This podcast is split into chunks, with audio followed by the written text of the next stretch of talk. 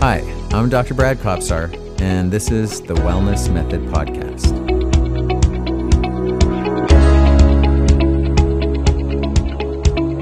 Hi, everybody. Welcome back to the podcast. I'm going to jump right in here. Uh, last week we talked about epigenetics and how you, what that means, how it can change your health and use that to your advantage. And today I'm going to uh, touch a little bit, we're going to go a little bit back towards the DNA in the brain, slightly touch on that again. But I want to answer the question for you guys today why do marathon runners have heart attacks and even strokes? Okay, we've all sort of heard the stories of the marathon runners who they have no body fat, they're very physically fit, right? They look great and then one day just fall over from a heart attack. There's actually some very famous people. One of them was Jim Fixx. He, this was in the 80s, I believe. He actually wrote books on running marathons. So, why does that happen? That's something we'll come to. But I just want to start by uh, looking a little bit about your met, talking a little bit about your metabolic age. There's no reason why your 20s needed to be your peak years when it comes to your health and vitality. Okay, your metabolic age can stay in your 20s for three, four, or even five decades. I am 56. My metabolic age, I tested it yesterday, is 30. I want to get it back down in the 20s. I felt really good in the 20s. So that's going to take a little bit of work. But yeah, so where does this metabolic age come from? Well, there is a, a huge government study that's called the NHANES study that's been going on since the 1970s. It's the National Health and Nutrition Study, and it's had tens of thousands of people go through the study. And, and what they've done, they, they've collected all kinds of data and, and different markers of health in this study, but one of them is the metabolic age. So they've looked at all these people at different ages and uh, measured their metabolism, and they found that this is what the average is for a 25 year old. This is what the average is for a 30 year old, or 40, or 50, 60, 70, all the way up to 100. There's not as much data in the 100 uh, year old category, of, on, of course, but this is uh, where this comes from. So, uh, yeah, your metabolic age can stay in your 20s even when you're in your 50s and 60s. But in order to do that, you must stop you know, practicing the mistakes that prevent ageless living and cause metabolic syndrome. These repeated mistakes eventually make damage uh, recovery and, and rejuvenation of your metabolism impossible. So, you know, it's gut wrenching for me to see a person walk through our door that come into my my wellness center eh, who is just too far gone um, to be able to reverse their pain and, and, and their health. Sadly, they've allowed just too much damage to take place for too long. And I've, I'm, I will never underestimate the healing power of the body. I've seen people come back some, from some crazy, crazy places in their health and, and just, you know, amazed to see what the body can do. Now, for a lot of people, I, I can I can make them comfortable I can um, I can re- return their um, I can re- return their health to a, pretty functional place. But it's hard. It's hard, and I I'll never get used to serving these troubled people, seeing their their faded hopes um, for their health, especially when they give up. And, and it's hard to see, you know, we do have people, we, we have a very high success rate, 95% success rate in our program. But there are those few people that they give up and they just they're they're not willing to do the work that it need they need to do in order to succeed. And it's heartbreaking. And i'm no wimp but my heart is heavy at night when i've examined these people and, and listened to their stories of anguish. And i just wish it could be different for them. I wish I, that they could find a way to value their health as much as i do. Because i always tell people i could have the best program on the planet but if you don't value your health at least as much as I do, then it doesn't matter. I mean, you really should value your health more than I do, but for some people they they just don't. And they don't get it until they fall into a crisis and sometimes it's too late. There was one person who came to see me, I'll, I'll never forget this gentleman came in with his wife, and he was in a he was in a really bad way, and um, but he was excited. He was he had hit a point where he's like, I'm ready to do this. I'm ready to change. I want to get my health back. And he was excited. He was he was like bouncing off the walls in my in my office as we were talking and going through uh, what you know the plan was going to be for his health. Uh, I always start with labs, so I was I was sending him home for labs first, and um, he he came in and, and and signed up and and died that night. And uh, his wife called I don't. I guess it was. It was probably maybe a week later or something like that. It, she didn't. We weren't. Um, we were not the first pe- person on her list for for her to call.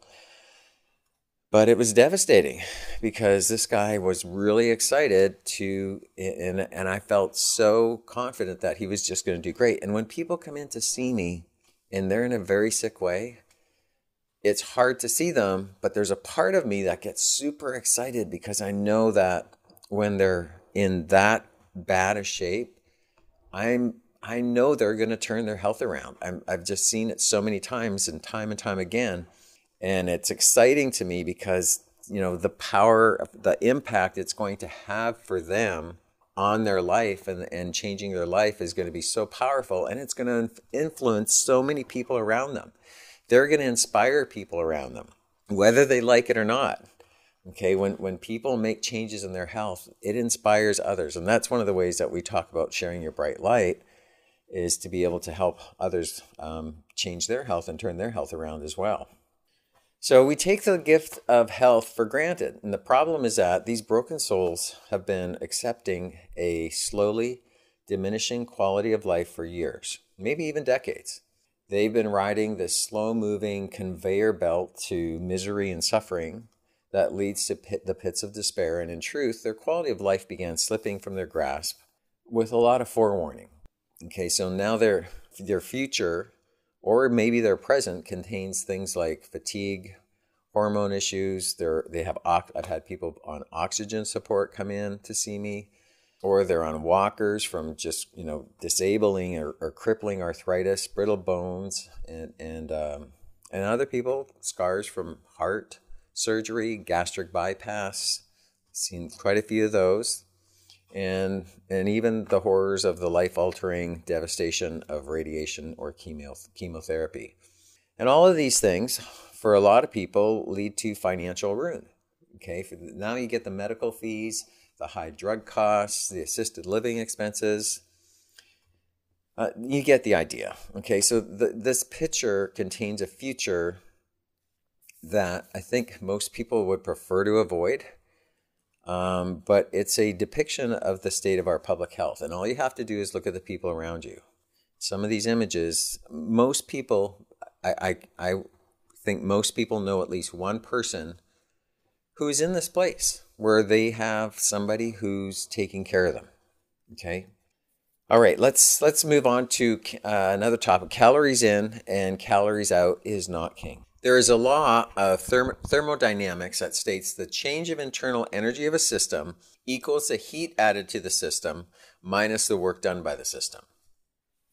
That's a pretty fancy way of saying that a calorie is a measure of energy, and when we consume too much energy and not burn it off, we gain fat. And this is true.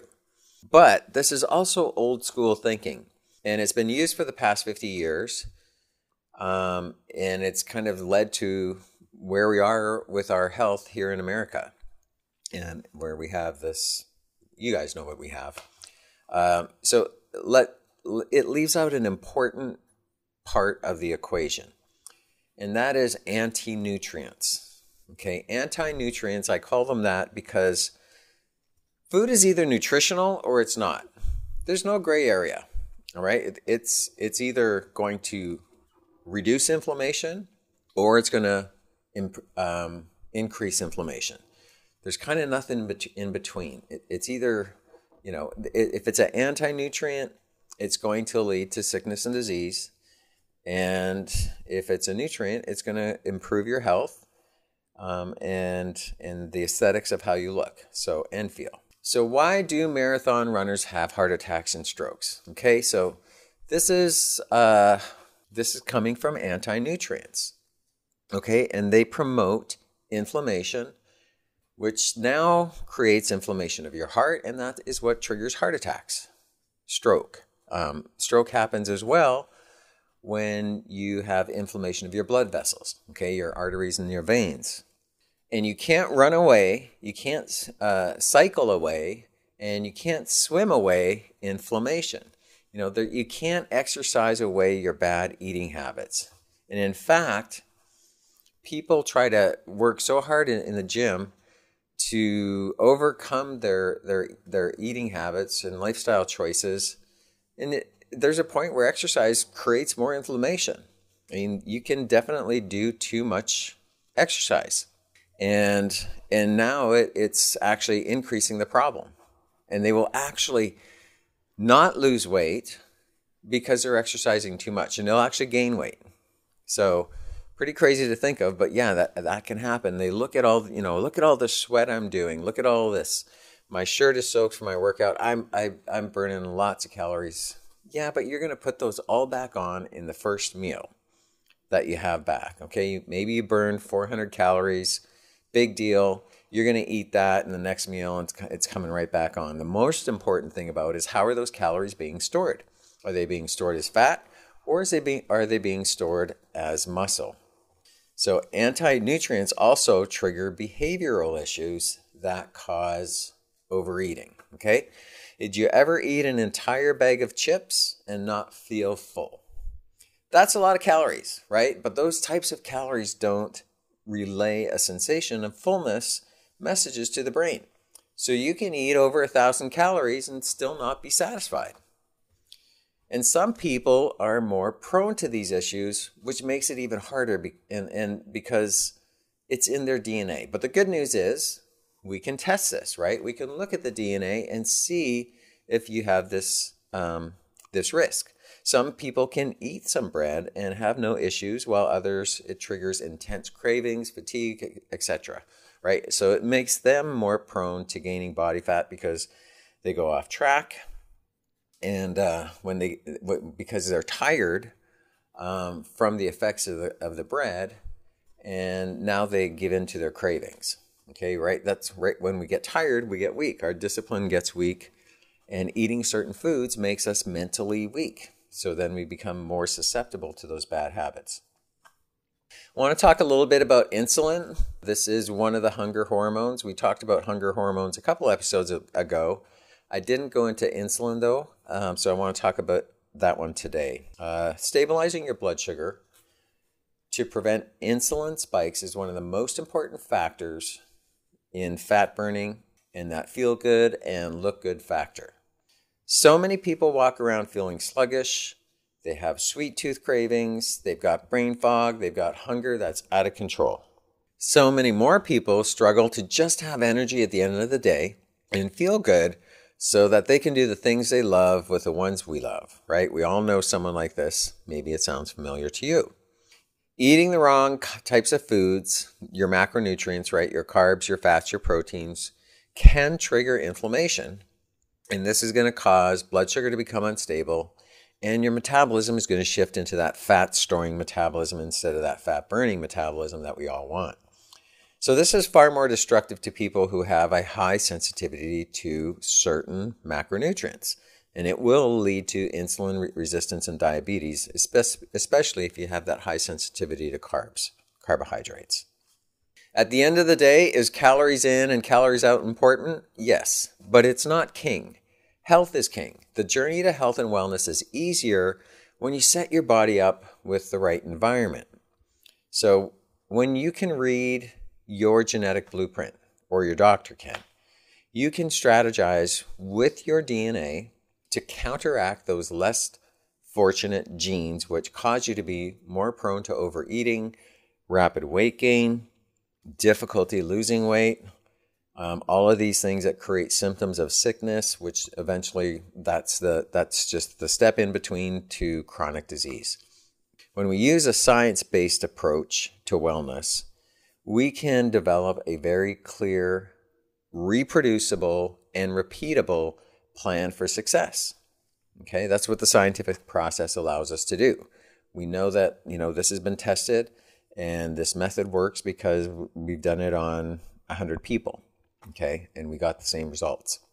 A science based approach constructs the right environment for your biology so you get the win. To be honest, most people fail because they really just don't understand the reasons why they're actually failing. This is one of the many reasons why I'm so passionate about DNA programming um, in into our our, our health um, program here at the Wellness Method. It's not it's not just about living with bad genes or accepting failure. It's about learning to work with the cards you've been dealt so you can win the game, win that card game, which is your life. Cracking the DNA code for overeating. In America, metabolic syndrome is a leading cause of chronic disease. It's a contributor to so many things, and it can be caused by poor communication from your gut to your brain. Okay, so this is a genetic issue that many people are just not aware of. They're not aware of how much food they're actually consuming because they have a poor communication system from their gut to their brain. I'm one of those people. And at least 50% of the hundreds of people I've tested over the last between three and four years now that I started doing the DNA testing, they're at a high risk for overeating and they have issues with that gut to brain communication. Now, it doesn't mean it's a helpless situation or you're just a hopeless cause. It's, it just means that getting the testing done is going to reveal a strategy. Okay. You can crack your DNA code and have light, you know, turned on in the darkness so that you can uncover the little tweaks that are needed. And these little tweaks make a world of difference and, and it changes lives. The DNA profile really helps me read between the lines so I can understand what's going on with, with each of my patients. And this is where we can get to a point to help you thrive instead of feeling stuck or frustrated. Uh, I want to talk about another genetic. Um, this is this is another DNA test that we can do. It's it, it's looking at the starvation response. Uh, so, intermittent fasting has become a pretty um, popular trend, I guess, right now. And it's become popular for good reason. It's very effective for some people, right? So, just so that uh, those of you don't know what intermittent fasting is, it's a fasting window where you you just don't eat for a certain period of time, and then you have an eating window um, where you where you do your eating, and you and you keep to that same time period every day. Um, as I said, fasting is trending high right now in the diet and fitness industry, and there's a lot of benefits realized when it's, first of all, done correctly and it's done with strategies that align with your DNA. Because you can very easily damage your metabolism if it doesn't align with your DNA, and that's going to affect your hormones. So now, again, you're going back into fat storing instead of fat burning. So we did discuss uh, hunger hormones a couple episodes ago, um, and how some people have challenges when it comes to that, right? And that's okay. No one has perfect genetics, right? Um, we just need to learn how to deal with them. So for some, it will, might appear that intermittent fasting is a no-go unless they understand their the, their DNA and the implications it can have on intermittent fasting. My body, for example, quickly slips into starvation mode. And what that means is if I go into if I go long periods without eating, it is going to shift me into fat storing very quickly. This also, I get this other um, fun DNA trait where my uh, hunger hormones are also overactive, so it makes it more difficult for me to stay disciplined because those hunger hormones cause intense cravings and hunger. On top of that, as I mentioned already, it slows down my metabolism. So now my body stores more fat even though I am in a caloric deficit. Even though I'm limiting, limiting my calories, my body goes into fat storing. So, how does knowing my DNA change this for me? Well, it means I can control the triggers uh, for, for my cravings, my um, fatigue, um, other things like bloating, acid reflux, joint pain, and so on. So if I eat a typical breakfast in America, Who remembers Breakfast in America? Supertramp circa 1983. Remember the logical song? Well, DNA is singing the logical song because if I eat a typical breakfast in America, I will spike my blood sugar and my insulin will follow. My blood sugar then crashes and maybe even drops below normal. So now I get all those symptoms that I just mentioned, right? The bloating, cravings, all that. And then I get hungry again. And then the vicious cycle continues. And hello, intense cravings. All of this is going to make it much harder for me to stay on a healthy lifestyle track. And anybody who's got a DNA that's set up that way. And that's going to set, set me up for frustration, guilt, beating myself up. So now I get sick, heavy, and overweight and depressed. And then I turn to, guess what? Comfort food, right? So again, the cycle just keeps going.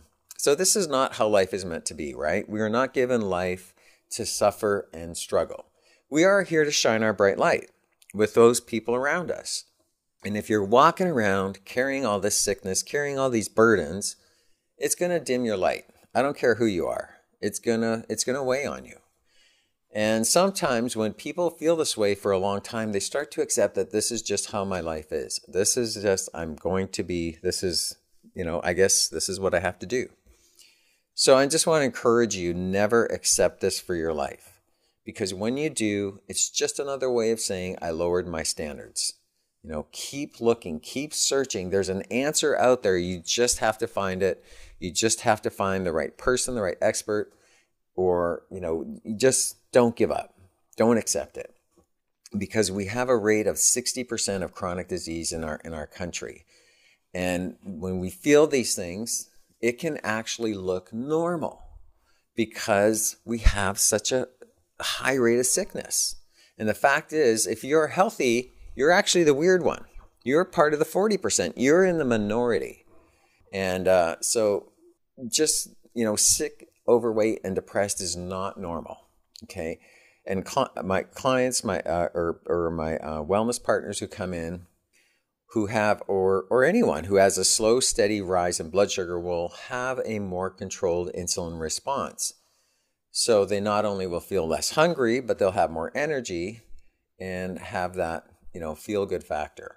Dietitians, personal trainers, health coaches, and so on all make the same mistake in, in, in thinking. If it fits your, your macronutrients, you can have it. So they will come up with a diet plan for their clients where, okay, you're going to eat uh, 50, 55% carbs, 20% fats, and 25% protein.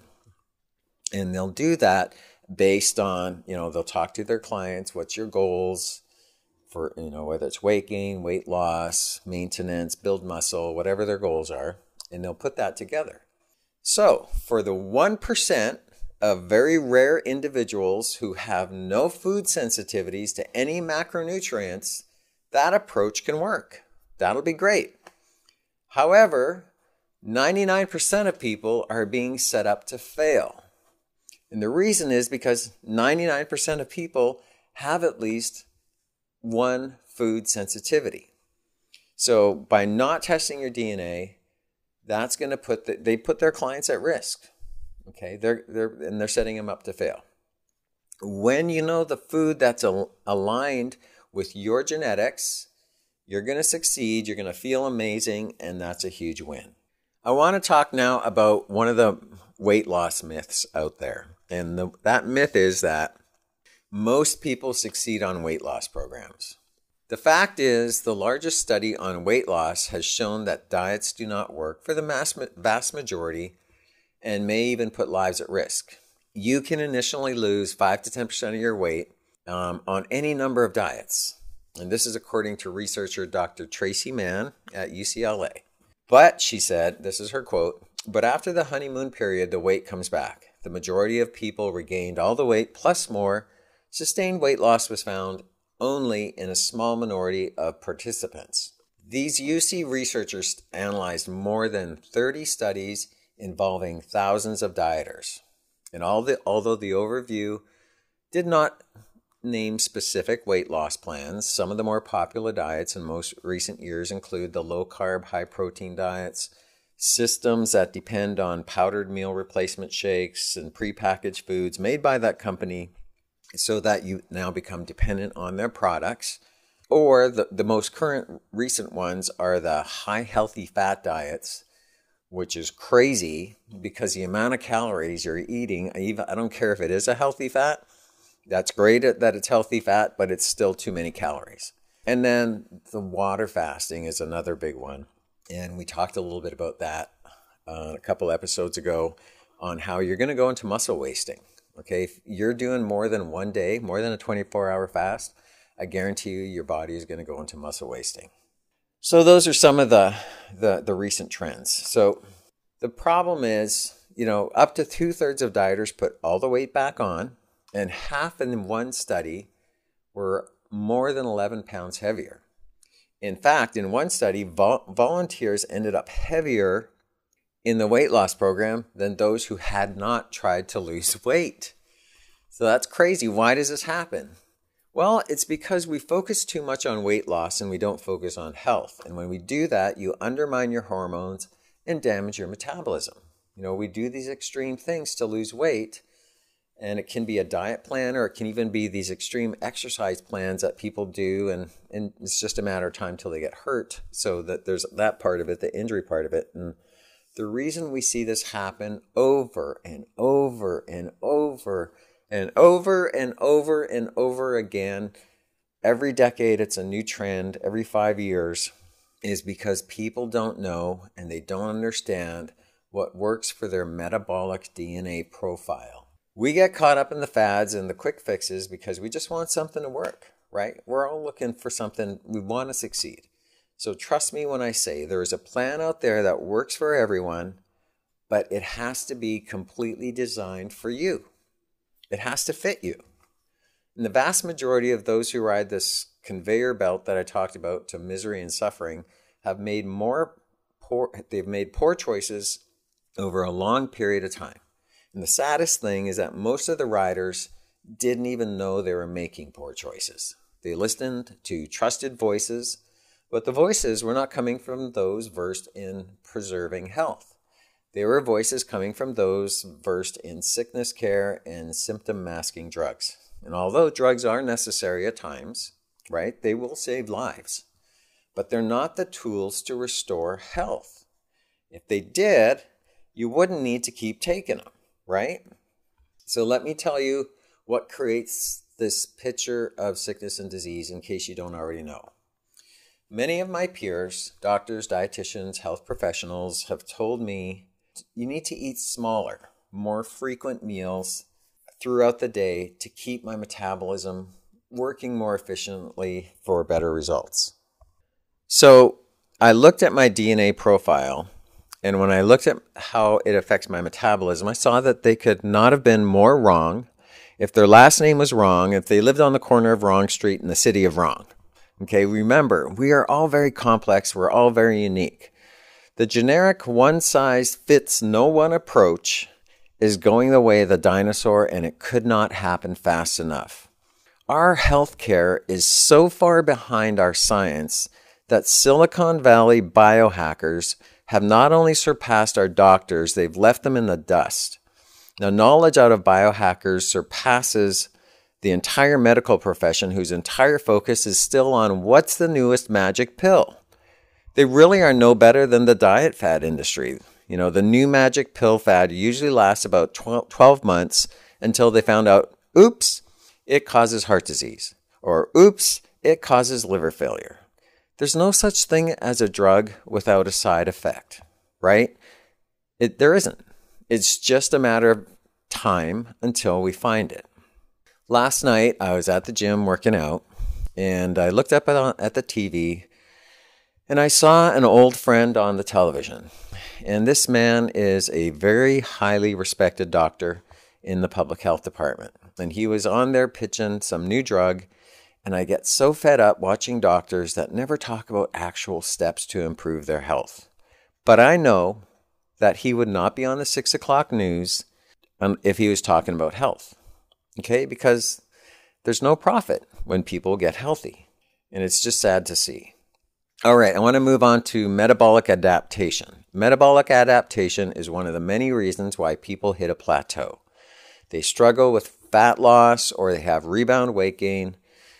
Hitting one of these roadblocks is often your body's response to a starvation diet. Hormones and micronutrients, and we all remember what micronutrients are, right? The vitamins, the minerals, the antioxidants, the probiotics, the omega 3s, okay?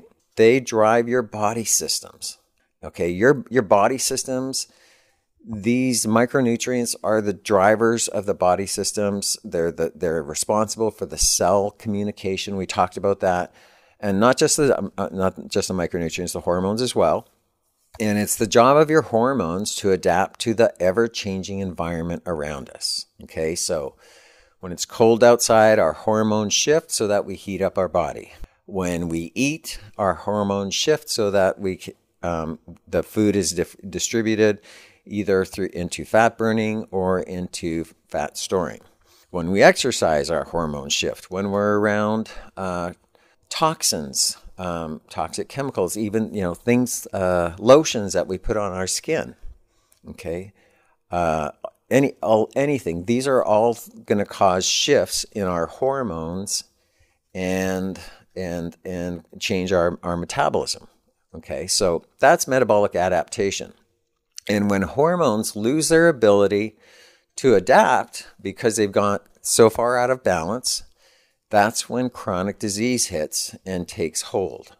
If calories are dropped too low, too fast, your metabolism can be damaged and it will adapt quickly, causing you to hit plateaus faster, gain weight back quicker, and lead to sickness and, and eventually disease. This can also happen when people go for long periods of fasting or intermittent fasting. So, lifestyle choices could be the very thing that is keeping you from achieving your goals. Sadly, intermittent fasting without knowing your DNA metabolic profile can cause a, a neg- negative response for some people. It really just depends on the person and their genetic code because we are all different. So it, it's it's going to make a difference in achieving and succeeding in our goal for optimal health and wellness.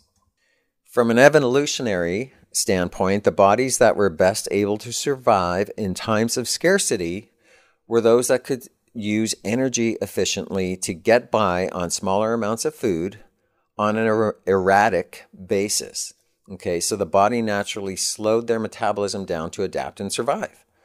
So, for those who have moderate to high starvation response, it means that if you go for long periods of time without eating, the body kicks into survival mode and stores food as fat and down regulates fat burning because it doesn't know when it's going to get the next meal. This is going to sabotage and progress you, or, or sorry, it's going to sabotage your progress if your goal is to lose fat, burn fat. So, just coming back to epigenetics, um, which we talked about in the last episode, if your DNA requires a certain regimen to assure that your body is going to be fed on a regular basis so you can get your body working for you as opposed to against you, you need to set up the right environment so you can get the results that you want. Once you get to there, it's even more important to build metabolism so you can maintain that happy place where you're at. The health and fitness space is very overwhelming, right? But when we know how our bodies work at a scientific level, we can quiet all that noise and focus on what really works for us.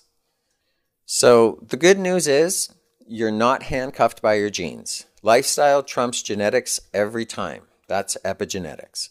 Epigenetics simply means you can't change your DNA, but you do have the ability to switch genes on and switch them off based on the choices you make with how you live when I reviewed my DNA and compare it to other clients and, and patients and, and wellness partners, it's really crazy to see how different we really are.